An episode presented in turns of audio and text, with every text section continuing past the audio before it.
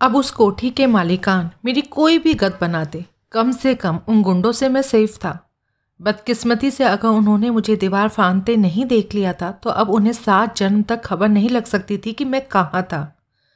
आपके खादिम की ये भी एक ट्रेजिडी थी कि जो कुछ हो रहा था, किसी पेइंग क्लाइंट की खातिर नहीं हो रहा था, जिससे कि मैं अपनी उन तमाम दुश्वारियों की कोई मोटी उजरत या जुर्माना चार्ज कर पाता। कितनी ही देर कांपता ठुटुरता मैं जहाँ गिरा था, वहीं मुँह के बल पड़ा रहा। फिर आखिरकार मैं हिम्मत करके उठकर अपने पैरों पर खड़ा हुआ। अब मेरा इरादा उस कोठी वालों से मदद मांगने का था। मदद करने की जगह वो मुझे पुलिस के हवाले भी कर देते तो ये बात भी मुझे माफिक आने वाली थी। मन मन के कदम रखता, लड़खड़ाता, गिरता पड़ता मैं कंपाउंड में आगे बढ़ा। मैं पिछले बरामदे के करीब पहुँचा तो एकाएक पिछवाड़े की एक बत्ती जली। उसका स्विच ज़रूर कहीं कोठी के भीतर था और वहाँ रोशनी छा गई। कौन है? कोई तीखे स्वर में बोला। मैं मैं उसके आगे मैं कुछ ना बोल पाया। मुझे एकाएक ज़ोर का चक्कर आया और मैं औंधे मुँह बरामदे में जाकर गिरा। मैं फिर चंद घंटों में तीसरी बार बेहोशी के आगोश में था। उस बार मुझे होश आया तो मैंने अपने आप को एक विशाल पलंग पर लेटे पाया। मैंने उचक कर चारों तरफ़ निगाहें दौड़ाई तो पाया कि मैं एक आलीशान बेडरूम में था, जिसकी एक खिड़की पर पड़े झीने पर्दे के पीछे से बाहर भोर का उजाला फैलता होने का आभास मिल रहा था। मैंने उठकर सीधा होने की कोशिश की तो मुझे एहसास हुआ कि मेरे जिस्म पर अंडरवियर के अलावा कोई कपड़ा नहीं था। फिर मेरी निगाह वार्डरोब के हैंडल के साथ लटकते एक हैंगर पर पड़ी। मैंने राहत की सांस ली। मेरी पिछली रात की पोशाक, जीन्स, प्लोवर, जैकेट वहाँ मौजूद थे। जैसे सूखे वो दिख रहे थे, उससे लगता था कि किसी ने उन्हें सुखाने में खासी मेहनत की थी। वहीं फर्श पर मेरे जूतों का जोड़ा भी पड़ा था, और वो भी सूखा मालूम पड़ रहा था। मैंने उठकर कपड़े जूते अपने काबू में किए और अटैच्ड बाथरूम में दाखिल हुआ। दस मिनट बाद जब मैं वहाँ से बाहर निकला तो बेडरूम के प्रवेश द्वार के करीब मुझे एक युवती खड़ी दिखाई दी। युवती पर मेरी निगाह क्षण भर भी न टिक पाई, क्योंकि उसके पहलू में रजनी खड़ी थी।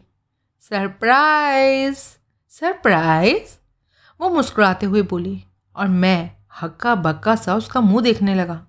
बॉस जा गए। कायना स्टार्ट की जाए। तू? तू यहाँ? ऐसे इत्तेफाक तो फ़िल्मों में ही होते हैं ना? फ़िल्मों से बाहर कहीं होते हैं तो private detective Sudhir Kohli the only one के साथ ही होते हैं। समझ लीजिए कि आपकी फ़ेमस लक को अब कुल जमा आठ चाँद लग गए। आठ? चार तो पहले से लगे हुए हैं। तू यहाँ कैसे? बोला ना, इत्तफाक से। लेकिन ये ये कौन है? ये ये वैशाली है, जो कि एक तरह से मेरी रिश्तेदार है। एक तरह से? हम्म। एक तरह से का क्या मतलब हुआ? वो क्या है ना? इसके पहले हस्बैंड की कज़न और मेरे दूसरे कज़न की पहली बीवी की मौसी की जिन दो भाइयों से शादी हुई थी ना, वो मेरी माँ के चाचा के भांजे थे। इसके नाना और मेरी दादी आपस में दूर के रिश्ते के कज़न थे और इसके सौतेली माँ ने मेरी चचेरी बहन के पति के सौतेले बाप से तब शादी की थी, जबकि उसके बाप की और मेरी चचेरी बहन की माँ की मौत हो गई थी। इसके भाई ने और मेरी चचेरी बहन के भाई ने जिन दो जुड़वा बहनों से शादी की थी ना, उसकी माँ मेरे माँ मेरे भाई की पहली बीवी थी और इस लिहाज से हम दोनों एक दूसरे के रिश्तेदारी हुए। मैं बहुत चक्का सा उसका मुँह देखने लगा। ये मज़ाक कर रही है, वैशाली भी हँसते हुए बोली। बहुत अच्छा कर रही है पौ फटने से पहले के वक्त का मज़ाक बहुत ही बेहतरीन होता है। मैं खुद पाँच बजे का अलार्म लगाकर सोता हूँ, ताकि मज़ाक करने का इस सुनहरा मौका मेरे हाथ से ना निकल जाए। और आज आज तो बिना अलार्म के ही जाग गए, सर। रजनी बोली, अब बोल, तू यहाँ कैसे है? पहले आप अपनी दास्तान दिल हया सुनाइए।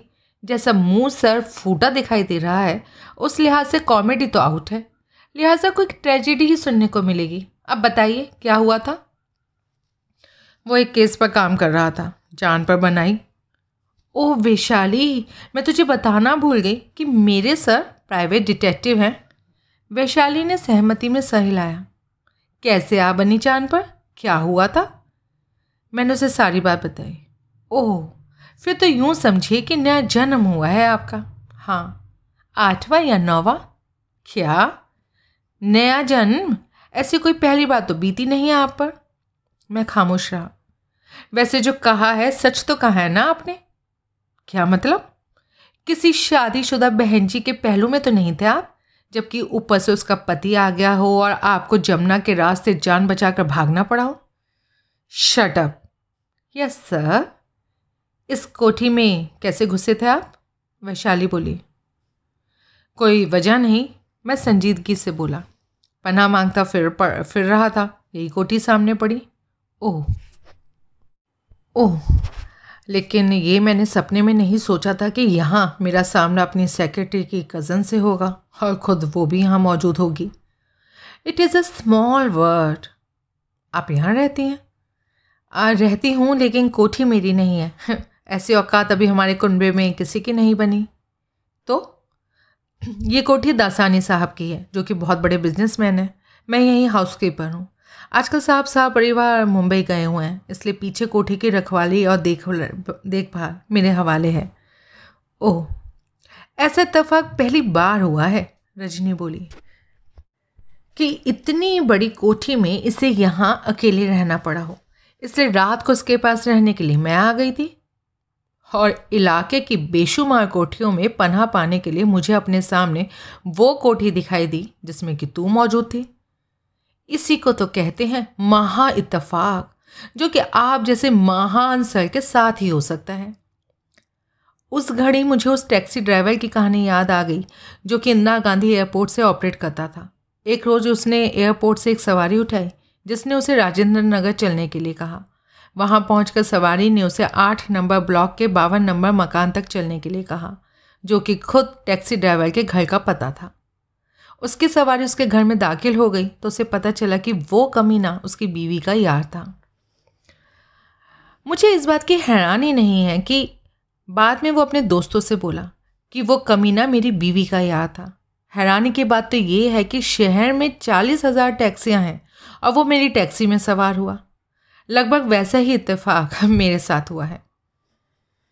ये दासानी साहब है? मैंने खामा खाम पूछा। सिंधी हैं? हाँ। बिज़नेस क्या है इनका?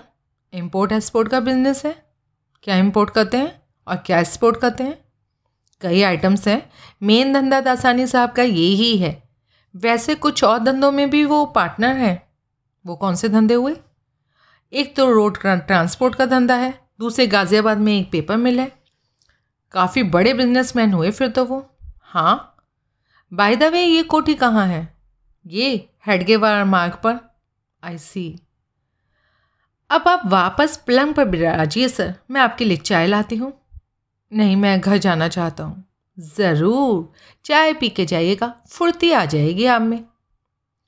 ठीक है। और वैशाली वहाँ से चली गई। मैंने फिर रजनी की तरफ़ देखा। वो होठ दबा कर हँसी कमाल है। बल्कि करिश्मा है। मैं गदन हिलाते हुए बोला, हो चुका ना?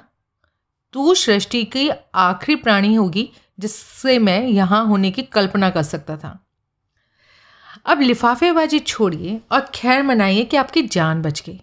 आपकी कनपट्टी की चोट गंभीर है। घर का रुख करने से पहले किसी डॉक्टर की शरण में पहुंचिएगा। हम्म और कुछ दिन आराम फरमाइएगा। ये नहीं हो सकता। रजनी, जो कुछ मैं कर रहा हूँ, कोई फ़ीस कमाने के लिए नहीं कर रहा हूँ। मिस्टर पांडे की वजह से कर रहे हैं? हाँ जब तक मैं पांडे के कातिल का पता नहीं लगा लूँगा, मैं चैन से नहीं बैठूँगा।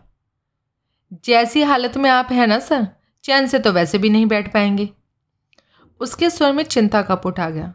तंदुरुस्त होंगे फिजिकली फिट होंगे, तभी तो कुछ कर पाएँगे ना? मैं ठीक हूँ। बिल्कुल ठीक ना सही, लेकिन ठीक हूँ। फिर भी तेरी राय पर अमल करते हुए पहले चल डॉक्टर के पास हुआ होता हूँ। Yes that's like a good boy फिर वो अपनी बात पर खुद ही शर्माई तभी चाय की ट्रे के साथ वैशाली वहाँ पहुँची। दोपहर से जरा ही पहले मैं सोकर उठा। घड़ी पर निगाह पड़ते ही मेरे छक्के छूट गए। कम से कम उस रोज़ इतनी देर तक सोया रहा, मैं अफोर्ड नहीं कर सकता था। दस मिनट में मैं नित्य क्रम से निवृत्त हुआ और फिर आंधी तूफ़ान की रफ्तार से लिंक रोड के शमशान घाट पहुँचा। तब हरीश पांडे की चिंता, चिता चुनी जा रही थी। मैंने चैन की सांस ली। प्रभु ने मेरी लाज रखी थी कि मैं सोया ही नहीं रह गया था। मैं उस शख्स के अंतिम संस्कार में शामिल होने से वंचित नहीं रह गया था, जिसकी की मौत ही मेरी वजह से हुई थी। बाद में शमशान घाट के पीसीओ से ही मैंने यादव को फ़ोन किया। कोहली बोल रहा हूँ, डेली अटेंडेंस दर्ज कराने के लिए। गुड। ज़िंदा हो? हाँ फ़िलहाल। आइंदा भी ऐसी ही खबर देते रहना अपनी सलामती की। खबर ना आई ना तो मैं समझूँगा कि तुम भी पहुँच गए पांडे वाले जहान में। अच्छा तुम्हारी तरफ़ से क्या खबर है? कोई ख़ास खबर नहीं। अलबत्ता शहर में हीरोइन की सप्लाई बंद हो जाने की जो खुफिया रिपोर्ट मिली थी, उसके नतीजे सामने आने लगे हैं। पहाड़गंज जामा मस्जिद के इलाके में एक शूटिंग की और एक चाकूजनी की वारदात हुई है। शूटिंग के शिकार की मौका वारदात पर मौत हो गई है। और दूसरा, चाकूजनी का शिकार हॉस्पिटल में है और फ़िलहाल बयान देने के नाकाबिल है। दोनों की शिनाख्त नॉन डोपस पुशर्स के तौर पर हुई है। और दोनों वारदातें अपनी कहानी आप कहती हैं, जो कि ये है कि दोनों ही अपने ऐसे नशेबाज ग्राहकों के कहर के शिकार हुए हैं, जिन्हें वो नशे की सप्लाई देते ना रह सके। आई सी और इनमें से जो आदमी पहाड़गंज में मरा है ना, उसके बारे में एक ख़ास बात की खबर लगी है। संतोख सिंह नाम का वो सिख डोप पुशर तो था, लेकिन पता चला है कि पिछले कुछ अरसे से वो पुड़िया पुड़िया बेचने का खुदरा धंधा छोड़ चुका था। यानी कि उसकी धंधे में तरक्की हो गई थी। हाँ जैसे कि वो डीलर के अंडर डिस्ट्रीब्यूटर बन गया था। डिस्ट्रीब्यूटर? जो कि डोप पुशर्स के ऊपर होता है, जिससे कि डोप पुशर्स को सप्लाई हासिल होती है, जैसे कि डोप पुशर्स से ग्राहकों को सप्लाई हासिल होती है। ऐसी बातों की नशेबाजों को खबर होती है, क्योंकि बतौर ग्राहक उनकी पहुँच डोप पुशर से आगे नहीं होती। अगर संतोख सिंह का इस व्यापार में रुतबा बुलंद हो गया था तो ग्राहकों को इस बात की खबर होनी चाहिए थी। यानी कि ग्राहकों को मालूम होना चाहिए था कि अब इलाके में कोई दूसरा डोप पुशर ऑपरेट करने लगा था। और अब संतोख सिंह ये पुड़िया हासिल नहीं, संतोख सिंह से पुड़िया हासिल नहीं हो सकती थी। हैरानी है फिर भी किसी ने संतोख सिंह का खून कर दिया? जब वो किसी को पुड़िया देने वाला नहीं था तो संतोख सिंह की भला क्यों किसी ग्राहक के साथ कत्ल होने के लिए उस अंधेर गली में गया, जिसके एक हाथे में उसकी लाश पाई गई? क्यों गया? हैरानी है। तफ्तीश के आगे बढ़ने पे पता चलेगा कि उस अहाते में मरने वाला और मारने वाला सिर्फ़ दो जने ही नहीं थे। वहाँ दो से ज़्यादा जने थे और अहाते की कच्ची ज़मीन के मुआयने से पता चलता है वहाँ काफ़ी छीना झपटी और हाथापाई का माहौल बना था। ये बात यूँ भी साबित होती है कि खोपड़ी में गोली खाकर संतोख सिंह जरा गिरा था, वहीं मर गया था। लेकिन खून अहाते में और जगह भी बिखरा पाया गया था। और कुछ पड़ोसियों का तो ये भी कहना है कि गोलियाँ भी वहाँ एक से ज़्यादा चली थी। मुझे लगता है कि वहाँ संतोख सिंह के अलावा कोई और भी था, जिसे कि गोली तो लगी थी, लेकिन वो संतोख सिंह की तरह वहीं दम नहीं तोड़ गया था। यानी कि भाग निकलने में कामयाब हो गया था। हम्म अगर वो गंभीर रूप से घायल हुआ होगा ना तो देर सबेर हमें उसकी खबर लग जाएगी, क्योंकि गंभीर रूप से गोली से घायल शख्स को कोई अस्पताल ही संभाल सकता है। और अगर मामूली घायल हुआ होगा तो इतने बड़े शहर में उसका पता लगा पाना नामुमकिन होगा। आई सी बहरहाल, ये तमाम बातें उस खाके में फिट नहीं बैठती, जिसमें कि नशा हासिल करने के लिए मरा जा रहा। खून तक कर देने पर अमादा, कोई ड्रग एडिक्ट फिट बैठता है। कहीं ये नार्कोटिक्स के ट्रेड के कंट्रोल के लिए गैंगवार की तरफ़ इशारा तो नहीं? हाँ हो सकता है।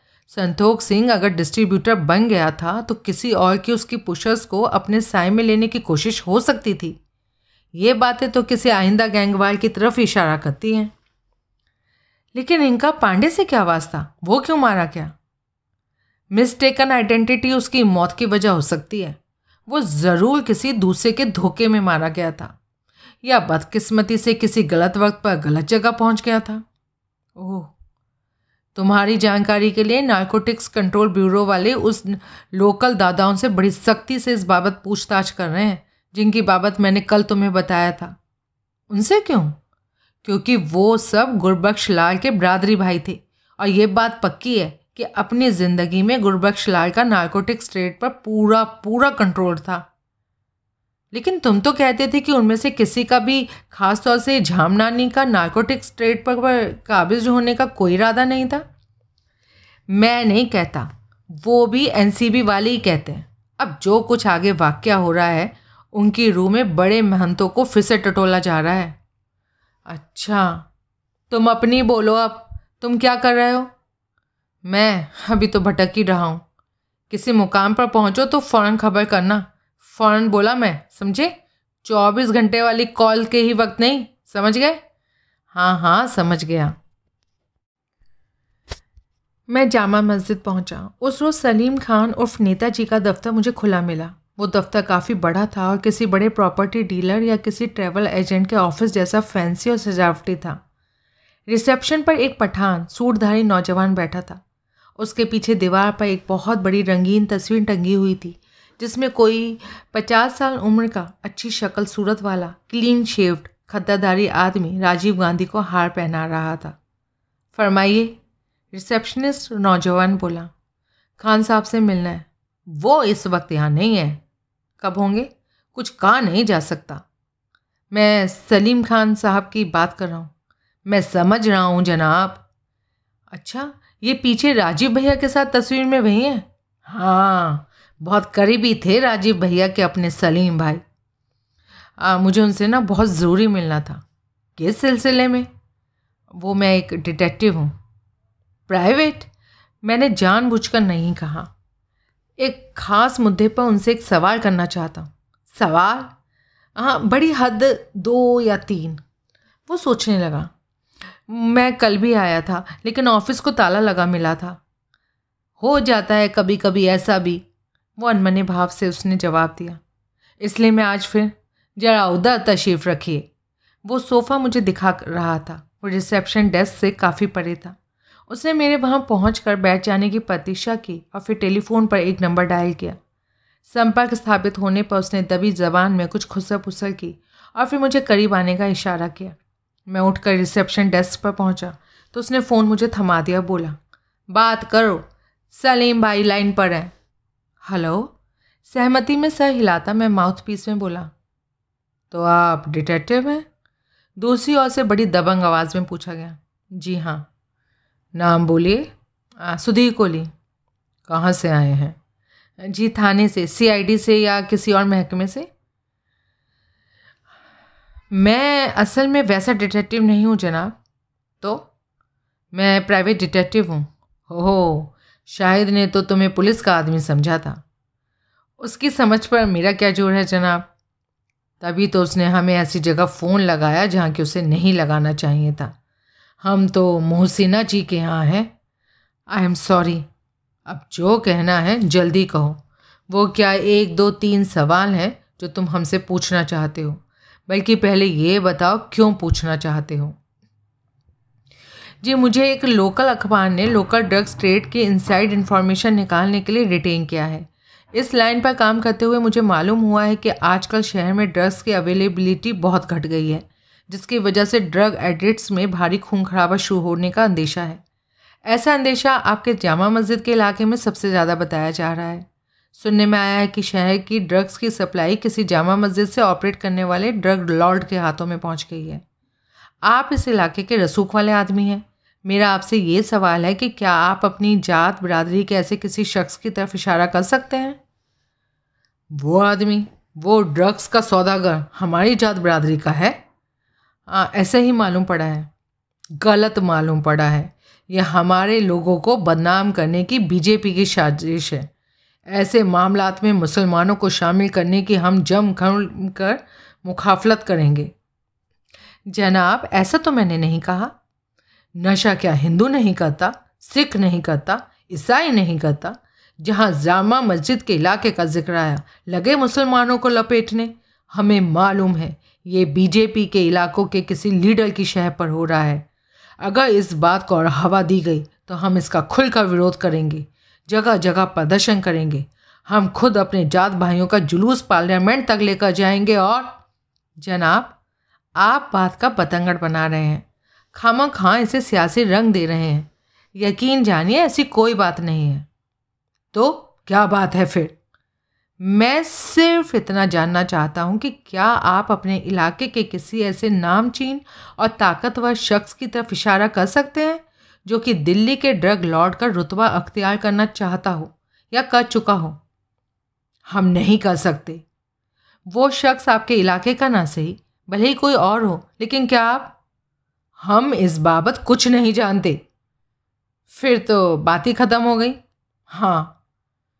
क्या आपसे रूबरू मुलाकात हो सकती है? कैसे हो सकती है? हम तो मोहसिना जी के यहाँ हैं जाकि यहाँ तो हम शाम तक रहेंगे। हम तुम्हें यहाँ कैसे बुला सकते हैं?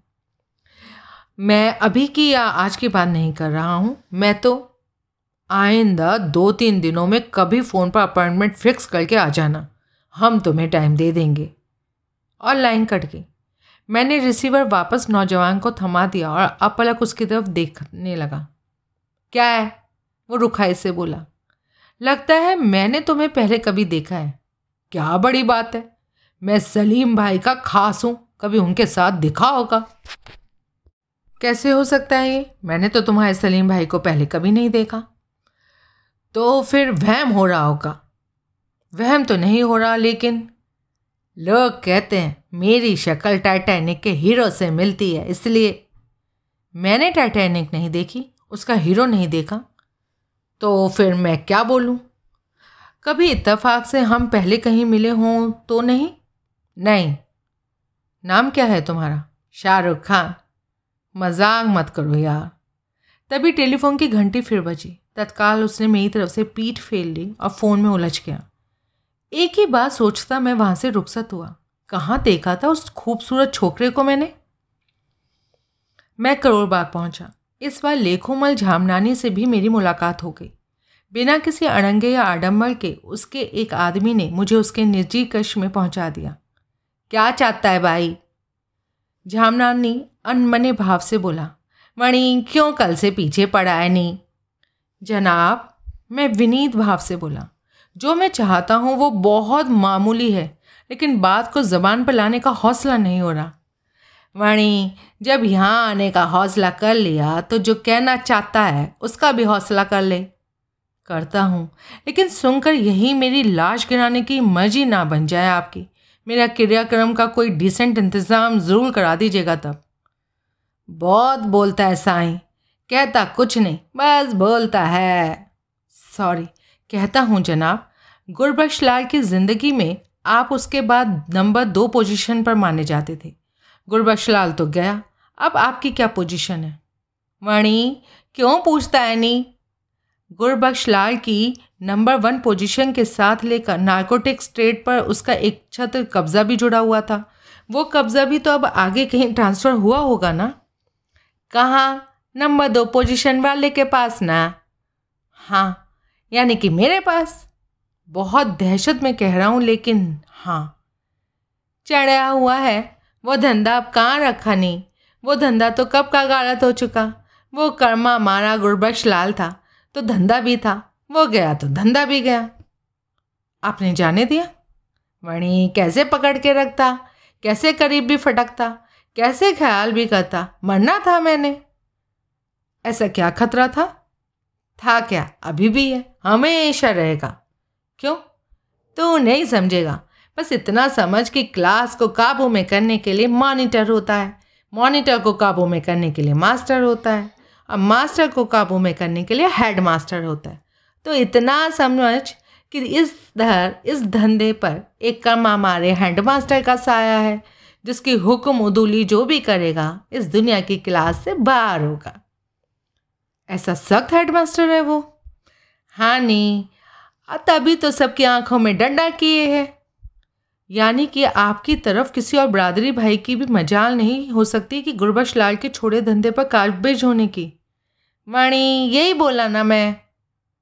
कौन है वो हेडमास्टर है कोई? कोई नाम तो लीजिए। का, क्या फ़ायदा?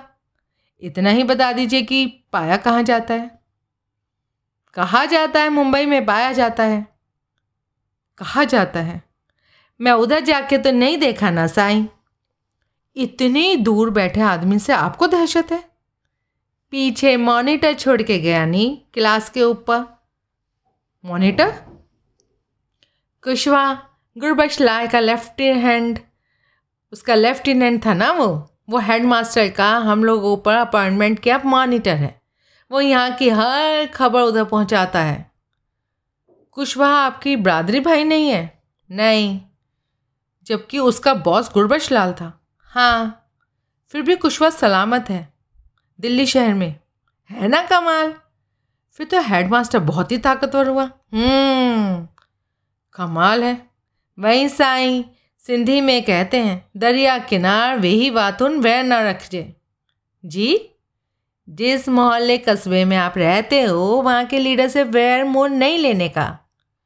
ओ दरिया में रहकर मगर से वैर वाली बात कह रहे हैं आप। हाँ तो कुशवाहा लीडर है?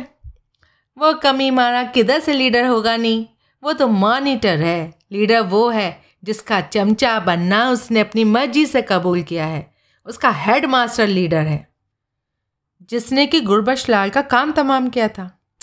वो किस्सा ना छेड़ साई, मेरे दिल को कुछ होता है। बहरहाल, आप ड्रग ट्रेड में नहीं हैं। अब क्या लिख के दूँ? आगे का क्या इरादा है? तेरा आगे का क्या इरादा है? अब तक मीठा मीठा बोल दे झाम नानी का स्वर। एकाएक हिंसक हो उठा। जी, मेरा आगे का इरादा अभी मुझे खुद नहीं मालूम, लेकिन जो कुछ अभी यहाँ कहा सुना गया है, उसकी तरफ़, तेरी तरफ़ से कोई बेजा इस्तेमाल हुआ तो समझ लेना। झूलेलाल की महल की छतरी तेरे सर से हट जाएगी। मेरे शरीर ने उसकी ये बात सुनकर ज़ोर से झुझुरी ली। कोई बेजा इस्तेमाल नहीं होगा, जनाब, मैं विनयपूर्ण स्वर में बोला। मेरे सवालात का ताल्लुक एक प्राइवेट केस से है, इसलिए हासिल जानकारी भी प्राइवेट ही रहेगी। फिर तो जीता रहे झूलेलाल की महर से। मैं अपने ऑफ़िस पहुँचा। रजनी उस वक्त ऑफ़िस में नहीं थी, क्योंकि वो लंच में आसपास कहीं अपनी हम उम्र लड़कियों के साथ लंच और गप्पे मारने जाती थी। मैं भीतर दाखिल हुआ तो मैंने फ़ोन की घंटी बजती पाई। मैं लपक कर अपनी टेबल पर पहुँचा और कुर्सी पर ढेर होते हुए फ़ोन उठाकर कान से लगाया। हेलो? सुधीर, एक स्त्री का स्वर सुनाई दिया। हाँ मैं सुजाता।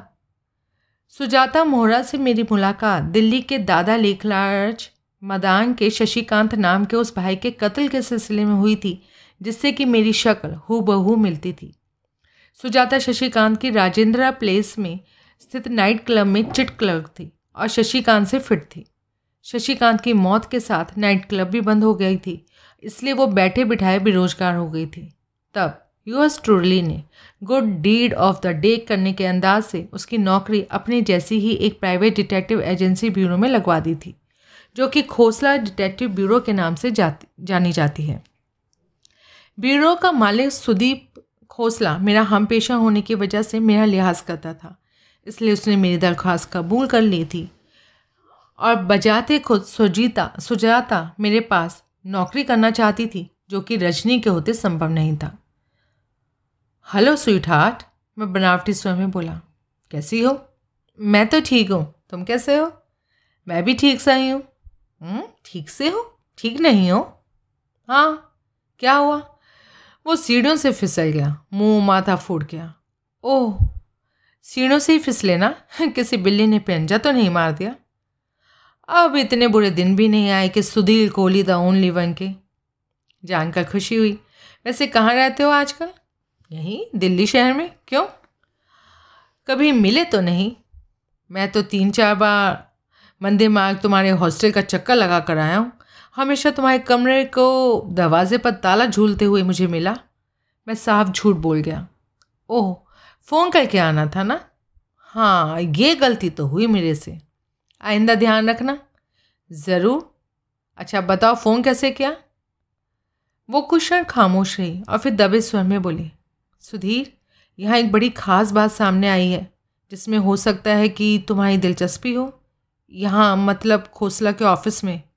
हाँ ऐसी क्या बात है? तुम्हारे मेरे पर बहुत एहसान है, इसलिए सोचा कि उन एहसानों का कोई छोटा मोटा बदला चुका दूँ। बात क्या है?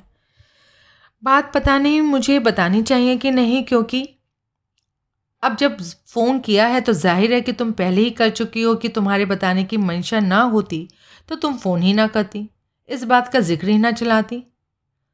हाँ ये भी ठीक है। तो बोलो क्या बात है? वो बात ये है कि आज जब मैं एक कॉन्फिडेंशियल रिपोर्ट टाइप कर रही थी तो उसमें एक जाना पहचाना नाम आ गया था। किसका? सुनोगे ना तो हैरान हो जाओगे। नो प्रॉब्लम हैरान हो जाने का मुझे काफ़ी तजुर्बा है। मैं कई रिपोर्ट टाइप करती हूँ। हर रिपोर्ट में कई नाम होते हैं, जिन्हें कि मैं मशीनी अंदाज से टाइप करती हूँ। किसी की तरफ़ कोई ख़ास तवज्जो जाने की कोई वजह ही नहीं होती। क्योंकि सब नाम और नाम वाले मेरे लिए अजनबी होते हैं, इसलिए मैं उन्हें टाइप करते ही भूल जाती हूँ। लेकिन जब नाम ना सिर्फ़ अजनबी हो, बल्कि खूब जाना पहचाना हो तो बात दूसरी होती है। आई एग्री स्वीट हार्ट लेकिन अब आगे भी तो बढ़ो। किसका था वो जाना पहचाना नाम? कोई ऐसा शख्स जिसे कि मैं भी जानता हूँ? हाँ तुमसे बेहतर और कौन जानता होगा? अब नाम क्योंकि जाना पहचाना था, इसलिए मैंने रिपोर्ट की तरफ़ तवज्जो दी, जो कि मैं कभी नहीं देती। और जब रिपोर्ट की तरफ़ तवज्जो दी तो हे भगवान हे भगवान, खुदा ने जब औरत बनाई तो उसने उसमें हर खूबी पैदा की।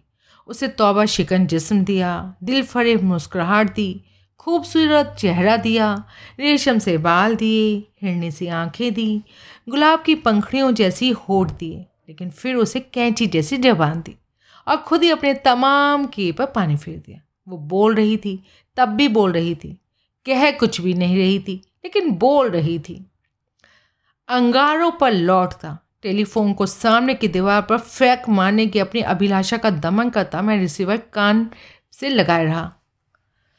वो तुम्हारा नाम था। क्या? क्या कहा? सुन नहीं रहे हो क्या? सुधीर, जो जाना पहचाना नाम मैंने रिपोर्ट में टाइप किया था, वो तुम्हारा था। मेरा? मेरा ज़िक्र था उस रिपोर्ट में। हाँ तभी तो तुम्हें फ़ोन किया। मैंने इस बाबत तुम्हें फ़ोन करके बहुत तगड़ा रिस्क लिया है। अब कसम है तुम्हें जो तुमने ये बात आगे किसी को बताई। उसका तो खैर सवाल ही नहीं पैदा होता। अब उस रिपोर्ट की बाबत तो बताओ कुछ। क्या बताऊँ? यही कि वो किसके लिए थी, किस बाबत थी और उसमें मेरा ज़िक्र क्यों था? वो एक्चुअली कॉन्फिडेंशियल रिपोर्ट है। तो क्या हुआ? आपसदारी में कॉन्फिडेंशियल क्या होता है? लेकिन ओ कमॉन लेकिन, अब कह भी चुको, अगर मिस्टर खोसला को पता लग गया तो कैसे पता लग जाएगा? मैं बताऊँगा। नहीं, उम्मीद तो नहीं है। तुम बताओगी। सवाल ही पैदा नहीं होता। तो तो कैसे पता लग जाएगा? कह तो ठीक ही रहे हो तुम। और ये ना भूलो कि वहाँ तुम्हारी नौकरी मेरी वजह से है। नहीं भूली हूँ, तभी तो फ़ोन किया। जो शख्स तुम्हें एक बार नौकरी दिला सकता है ना, वो दोबारा नहीं दिला सकता। नहीं, दिला सकता है, बिल्कुल दिला सकता है। तो फिर? अव्वल तो खोसला को कुछ पता लगने वाला नहीं। और लग भी जाएगा तो क्या वो तुम्हें गोली मार देगा? बड़ी हद हुई तो नौकरी से डिसमिस कर देगा। ऐसी नौबत आई तो मैं तुम्हारे लिए इससे बढ़िया नौकरी ठीक कर दूँगा। वो एक क्षण खामोश रही और फिर बोली, ठीक है, सुनो।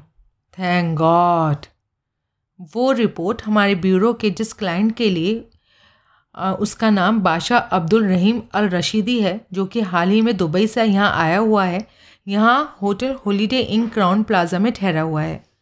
उसी ने हमारे डिटेक्टिव ब्यूरो को तुम्हारे फुल पड़ताल करने के लिए रिटेन किया है। फुल पड़ताल? हाँ जिसमें कि तुम्हारे व्यक्तिगत पसंद, नापसंद और आदतें भी शामिल हों।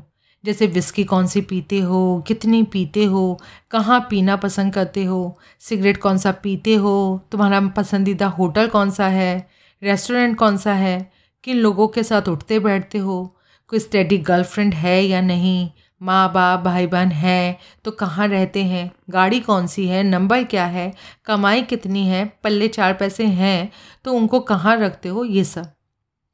हे भगवान, क्या वो अपनी बेटी मुझसे भी आना चाहता है? क्या?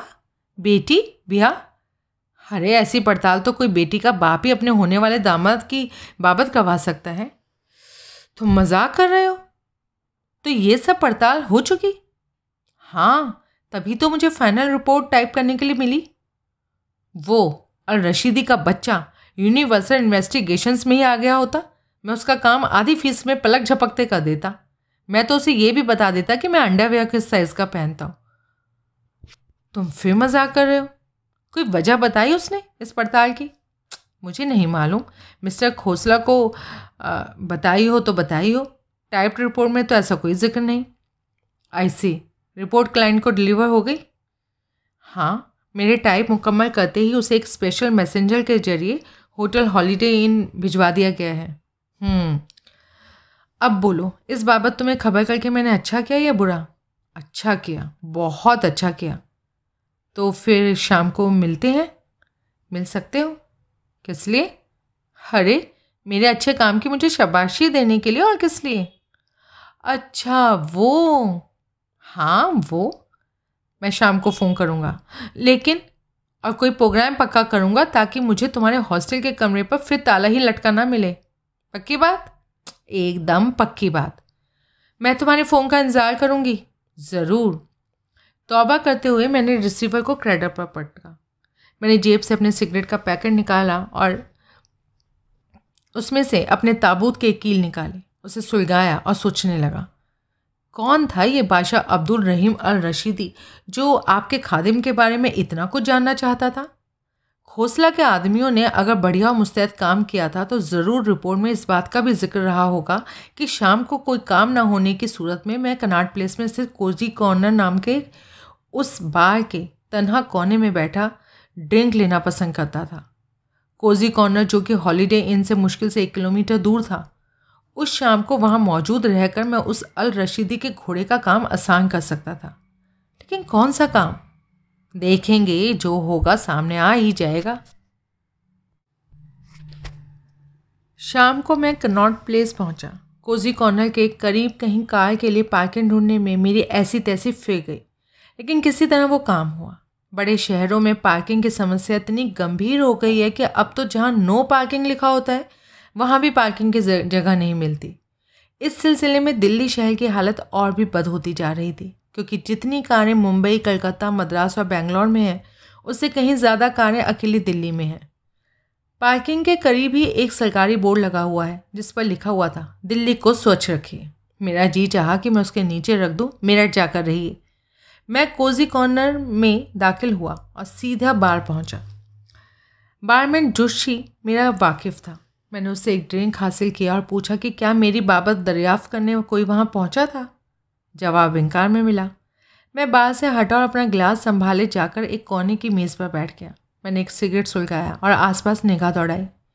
शाम की उस घड़ी बार अभी आधे से ज़्यादा खाली था। जो लोग वहाँ मौजूद थे, उनमें से मेरे जैसा अकेला बस मैं ही था। तकरीबन लोग जाड़ों में थे और तकरीबन लोग जोड़ों में थे और एक आध टेबल पर तीन या चार लोगों का ग्रुप मौजूद था। मौजूदा हाजिरी में से एक शख्स मुझे ऐसा ना दिखा जिसे कि मैं बादशाह अब्दुल रहीम अल रशीदी जैसे फैंसी नाम से अलंकृत कर पाता, जो कि कोई बहुत बड़ी बात नहीं थी। मेरी फिराक में उस शख्स के वहाँ मौजूद होने की अपेक्षा करना बहुत दूर की कौड़ी थी। बहरहाल, आधा पौना घंटा और वहाँ गुजारने का फ़ैसला मैंने किया। मैंने विस्की का एक घूट पिया और हॉल में निगाहें दौड़ाई। इस बार हर टेबल की हर सूरत का मैंने ठिठक ठिठक का मुआयना किया। एकाएक एक सूरत पर मेरी निगाह बरबस अटक गई। वो सूरत क्या थी? चाँद का टुकड़ा था, जो कि काली पोशाक पहनी थी। पोशाक में टखनों तक आने वाली स्कर्ट थी, लेकिन ब्लाउज़ ऐसा था कि बड़ी हद तक उसे कपड़े की धज्जी कहा जा सकता था, जिसके ऊपर गर्दन के लिए, नीचे कमर के लिए, दाएँ बाएँ बाहों के लिए चार सुराख थे। उसमें से गर्दन के नीचे उसका पुष्ट वश और वश के नीचे उसकी पतली कमर साफ़ नुमाया हो रही थी। उसने तनिक पहलू बदला तो मुझे एहसास हुआ कि उसकी स्कर्ट में भी लंबी स्लिट थी, जिससे कि उसकी एक सुडौल टांग जांग तक दिखाई देती थी। लिहाजा नयन सुख अभिलाषी पुरुषों के लिए वो एकदम फिट पोशाक थी। उसके साथ जो पुरुष था वो एथलीटों जैसा हट्टा कट्टा था और एक शानदार नीला सूट पहने था, जो आगे झुक कर युवती को कुछ कह रहा था, लेकिन मैंने नोट किया कि युवती की तवज्जो उसकी तरफ़ नहीं थी। वो तो अपनी नशीली, सुरमई आँखों से अपलक मुझे देख रही थी। सुधी कोली मैंने खुद अपनी पीठ थपथपाई। The lucky bastard. मैंने जबरन उसकी तरफ़ से निगाह हटाई, विस्की का एक घूट पिया, सिगरेट का एक कश लगाया और जब वापस उनकी तरफ़ निगाह उठाई तो पाया कि उनकी निगाहों का निशाना तब भी योस ट्रूली ही था। वाह वाह। और ऐसा तब हो रहा था जबकि मैं अपनी आँखों में मिकनातीसी सुरमा लगाना भी भूल गया था। फिर उसके साथ ही नीले सूट वाले ने भी उसकी दृष्टि का अनुसरण किया। तत्काल उसकी पेशानी पर उभर आए बलों ने मुझे बताया कि जो कुछ उसने देखा, वो उसे पसंद नहीं आया। वो तीखे स्वर में कुछ बोला, जिससे कि फासले से मुझे सुनाई देने का सवाल ही नहीं था। युवती ने मेरी तरफ़ से निगाहें हटाकर उसकी तरफ़ देखा। उसे बड़े चित्त आकर्षण ढंग से मुस्कुरा कर दिखाया। और बड़े आश्वासनपूर्ण ढंग से उसका हाथ थपथपाया पुरुष की पेशानी पर से बल गायब हो गए। वो भी मुस्कुराया और फिर बतियाने लगा। उसका बोलना शुरू करते ही युवती की निगाह फिर मेरी तरफ़ भटक गई। अगर सिर्फ़ निगाहों से कुछ हो पाना संभव होता तो हनीमून ही वहाँ वाक्य हो गया होता। लेकिन अफसोस कि ऐसा नहीं हो सकता था। फिर भी उसने मेरी रगों में दौड़ते 93 ऑक्टेन को ऐसा भड़काया कि मैंने अपने विस्की के गिलास में ही पना पाई। तभी एकाएक युवती के चेहरे पर तीव्र वेदना के भाव आए। मैंने तत्काल उसकी सूरत से निगाह हटाकर उसके साथी की तरफ़ देखा तो पाया कि उसने युवती की कलाई दबोच ली थी और अब वो उसे मरोड़ कर मेज की ओट में ले जाने की कोशिश कर रहा था। वो ऐसा करने में कामयाब हो गया तो युवती कराती हुई मेज़ पर दोहरी हो गई। पुरुष दांत पीसता हुआ बड़े हिंसक भाव से उसके कान में कुछ बोला। युवती के चेहरे पर वेदना के भाव और गहन हो गए। आपका ये पंजाबी पुत्र अपनी आँखों के सामने किसी परी, चेहरा, हसीन पैसा, जुल्म होता न देख पाया। एक झटके में मैं अपने स्थान से उठा और लंबे डग भरता उनकी टेबल पर पहुँचा। मैं पुरुष के पीछे जा खड़ा हुआ और सख्ती से बोला बाँ छोड़ो। गो अवे पुरुष गुस्से से बोला और उसने फिर युवती की बाहों में थी मैंने उसके कंधे पर यूँ हाथ रखा कि मेरा अंगूठा उसके गर्दन के एक खास जगह पर एक खास रग पर जाकर टिका।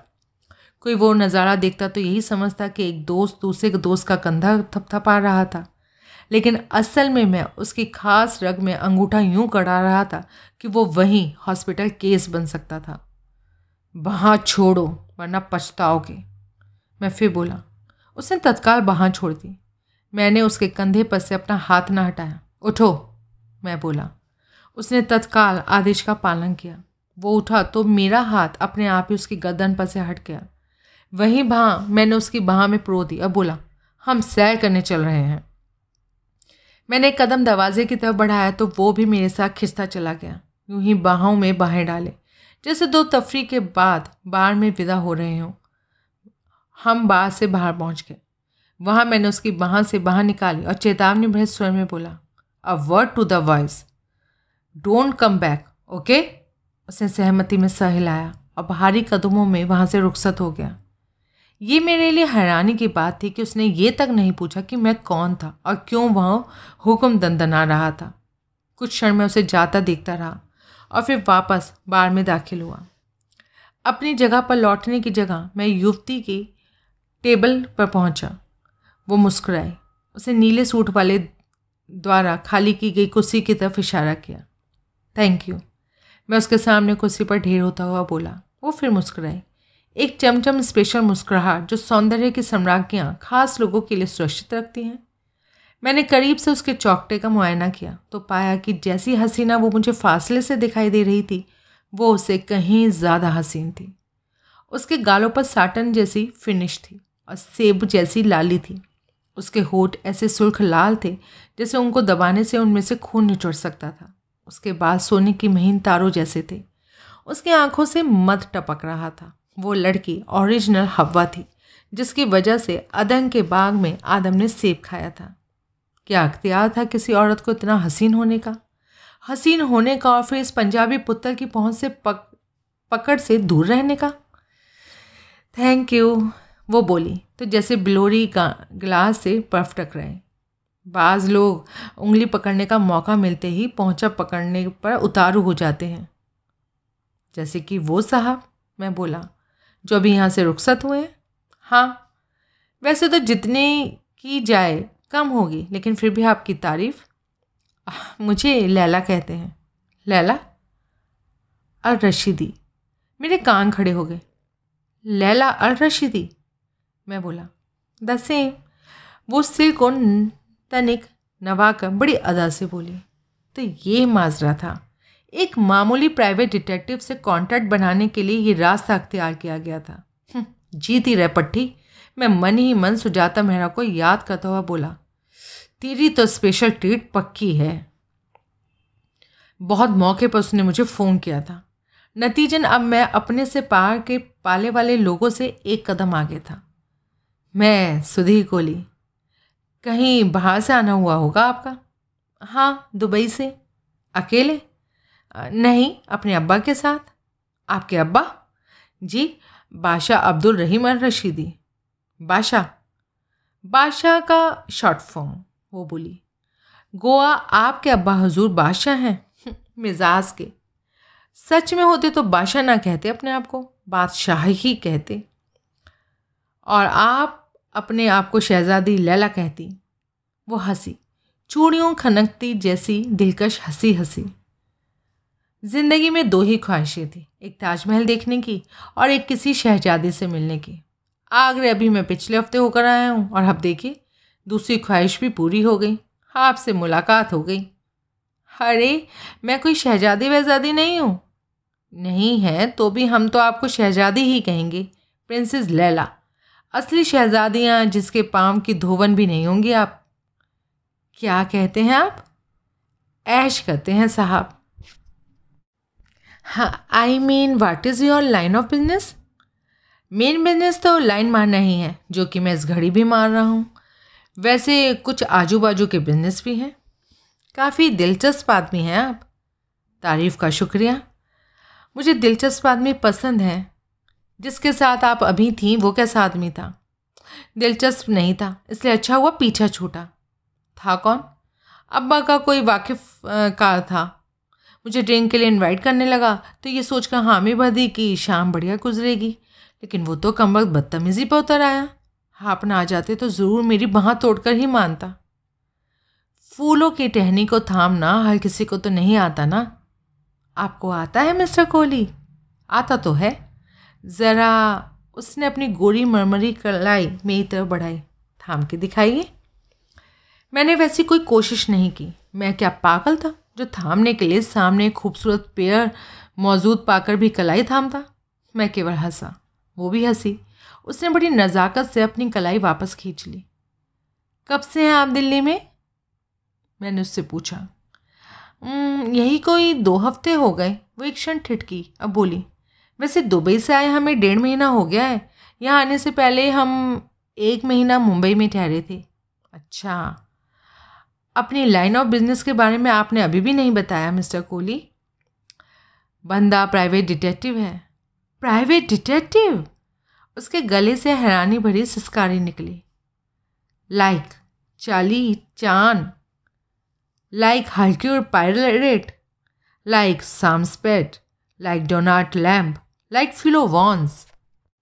No yes लगता है जासूसी नॉवेल्स बहुत पढ़ती हैं। आप yes I love PD novels लेकिन ये कभी नहीं सोचा था कि ज़िंदगी में कभी किसी असली प्राइवेट डिटेक्टिव से भी मुलाकात होगी। मिस्टर कोहली, मेरी ये जानने की दिली ख्वाहिश है कि रियल लाइफ में प्राइवेट डिटेक्टिव कैसे फ़ंक्शन करते हैं। So I must see more of you ताकि आप मुझे अपनी कारगुजारियों की बाबत ज़्यादा से ज़्यादा बता सकें।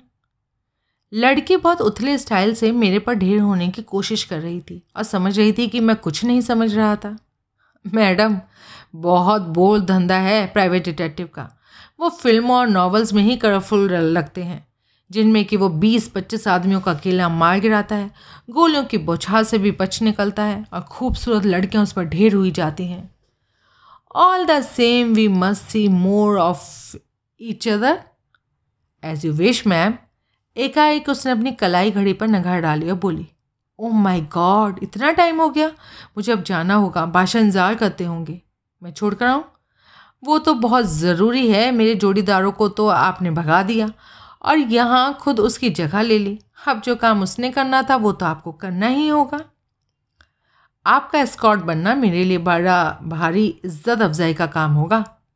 ग्रेट बादशाह को भी आपसे मिलकर खुशी होगी। हाँ मुझे भी। मन ही मन में बोला। यूँ पता तो चलता कि कौन था ये बादशाह, जो प्राइवेट डिटेक्टिव एजेंसी से मेरी पड़ताल करवाता था। हम वहाँ से बाहर निकले। मैंने अपनी कार का हवाला दिया तो उसने पैदल चलने की तरजीह दी, क्योंकि उसने करीब हॉलीडे इन तक ही जाना था। हॉलीडे इन में हमारी मंजिल, सोलहवीं मंजिल पर स्थित एक डीलक्स स्वेट था, जिसके ड्राइंग रूम की फ्रेंच विंडो से पूरी नई दिल्ली का नज़ारा होता था। वहाँ मेरी बादशाह अब्दुल रहीम अल रशीदी से मुलाकात हुई। वो ड्राइंग रूम के एक नीम अंधेरे कोने में बैठा किन्नी कागजात का मुआयना कर रहा था। हमारे आगमन के हाट पाकर उसने आँखों पर से निगाह का चश्मा उतारा और उसकी जगह एक बड़ा स्टाइलिश बड़े बड़े सुरमई रंगत से लेंस वाला चश्मा आँखों पर लगाया। उतारा हुआ चश्मा और कागजात उसने सामने मेज़ पर डाल दिए और उनके करीब रखी काली फुंदने वाली लाल तुल की टोपी सर पर पहन ली। मैंने देखा उसके चेहरे पर बड़े स्टाइल से तराशी गई, घनी दाढ़ी मूछ थी। नीम अंधेरे में उसकी उम्र का अंदाज़ा लगाना मेरे लिए मुश्किल था। लेकिन जब वो पढ़ने के लिए रीडिंग ग्लासेस इस्तेमाल करता था, एक जवान बेटी का बाप था तो पचास से कम तो भला क्या ही होगा। उसकी दाढ़ी मूछ की रंगत काली थी, लेकिन उसकी वजह खिजाब हो सकती थी। लैला मुझे लेकर उसके करीब पहुँची। Badshah this is mister Sudhir Kohli. उसने उठकर बड़ी गर्म जोशी से मेरे से हाथ मिलाया। मिस्टर कोहली प्राइवेट डिटेक्टिव हैं? और रियल लाइफ पीजी बादशाह बोला। ये तो बड़ा अच्छा इतफाक हुआ। वो कैसे? बादशाह ने अपनी बेटी की तरफ़ देखा। अब मैं भी आई। लैला बोली और वहाँ से रुखसत हो गई। मुझे एक प्राइवेट डिटेक्टिव की सर्विसेज़ की ज़रूरत है। पीछे बादशाह बोला। लेकिन मैं नहीं जानता कि आपके यहाँ पीडी कैसे फ़ंक्शंस करते हैं। मसलन अपने क्लाइंट से कैसे चार्ज करते हैं वो? वैसे ही, जैसे वकील लोग चार्ज करते हैं, पूरे केस की फ्लैट फ़ीस या तब तक साप्ताहिक किश्तें जब तक कि केस क्लोज ना हो जाए। आई सी आपको क्या प्रॉब्लम है? प्रॉब्लम जिसके लिए आपको पीडी की सेवाओं की ज़रूरत है? अच्छा वो बहुत सी बातें हैं जिनको डिस्कस करने के लिए ये वक्त मुनासिब नहीं। हम फिर मिलेंगे, mister Kohli. So long till then अब वो बिना मेरे से नज़र मिलाए, लंबे डग भरता, वहाँ से रुखसत हो गया। मैं हक बकाया सा उसे जाता देखता रह गया। अजीब आदमी था। कोई बात नहीं करनी थी तो भूमिका मानने की क्या ज़रूरत थी? बेटी को मोहरा बनाकर मेरे से जबरन मुलाकात का माहौल पैदा करने की क्या ज़रूरत थी? और फिर असल में था कौन वो? असल में था कौन वो बादशाह का बच्चा? मालूम करूँगा, मालूम कल करके ही रहूँगा। आखिर मैं भी प्राइवेट डिटेक्टिव वैसी नहीं हूँ। ना बुरे के घर तक पहुँच कर दिखाया ना तो। तभी एक दरवाज़ा खुलने की आवाज़ हुई और उसकी चौखट पर लैला प्रकट हुई। मैंने उधर देखा तो मुझे उसके पीछे एक सुसज्जित बेडरूम दिखाई दिया। उसने दरवाज़ा बंद कर दिया और फिर लंबे डग भरती मेरे करीब पहुँची। बादशाह को कहीं जाना था वो बोली। इसलिए मजबूरन उन्हें तुम्हें अकेला छोड़ना पड़ा। मुझे उनकी खास अपॉइंटमेंट की खबर होती तो मैं तुम्हें उनके रूबरू लाने का कोई मौ, और मौका चुनती। Mister Kohli I am sorry on his behalf. Never mind that लेकिन वजह तो यही है ना कि आपके बादशाह ने कहीं जाना था। और क्या वजह होगी? आप बताओ, यही वजह है? यानी उन्हें यह अंदेशा नहीं था कि मुझे तपेदिक थी, जो कि उनके मेरे करीब ज़्यादा देर खड़े होने पर उन्हें हो सकती थी? मिस्टर कोहली, वो तोराए भाव से बोली, सॉरी। तब मैंने नोट किया कि उसने अपनी पोशाक बदल ली थी। अपनी काली पोशाक की जगह अब वो एक गुलाबी रंग का सिल्क का गाउन पहनी थी। जिससे कि वो बहुत ही खूबसूरत लग रही थी और उसके शरीर के हर कटाव की झलक मुझे मिल रही थी। उस गाउन का गृहवान तो इतना खुला था कि वो ज़रा भी आगे झुकती तो मुझे उस रूट से नाभि तक उसके गाउन जैसा ही गुलाबी जिस्म दिखाई देता था। उस गाउन के नीचे वो अंगिया नहीं पहने थी इसलिए नज़ारा ऐसा था कि कलेजा मुँह को आता था। वो कुछ क्षण अपना निचला होठ चुबलाती सी देखती रही और फिर बोली तुम वाकई फ़िल्मों और नॉवेल्स की पीढ़ी से जुदा हो। अच्छा मौजूदा सिचुएशन में तुम्हारी जगह माइक हैमर होता, साम स्पेड होता या डोनाल्ड लैम्ब होता तो वो कब का मुझे अपनी बाहों में जकड़ चुका होता। यस, लेकिन हमारे यहाँ के रिवाज कुछ जुदा हैं। हम पहले ढील देते हैं और फिर खींचते हैं। लिहाजा इस वक्त तुम मुझे ढील दे रहे हो? हाँ खींचने का वक्त आ गया है। ये ज़ाहिर करने के लिए क्या कोई घंटी बजेगी? घंटी ही बजेगी, लेकिन वो आपको सुनाई नहीं देगी। वो सिर्फ़ मुझे सुनाई देगी। अच्छा? हाँ। आप समझिए कि घंटी बज गई और मुझे सुनाई दे गई। रियली मैंने उसे अपनी बाहों में भर लिया। तत्काल, वो लता की तरह में जिस्म से लिपट गई।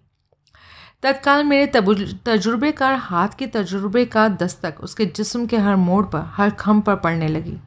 मेरे होठ उसके मत भरे होठों का रसपान करने लगे। और मेरा एक हाथ उसके गिरेबान में घुस गया।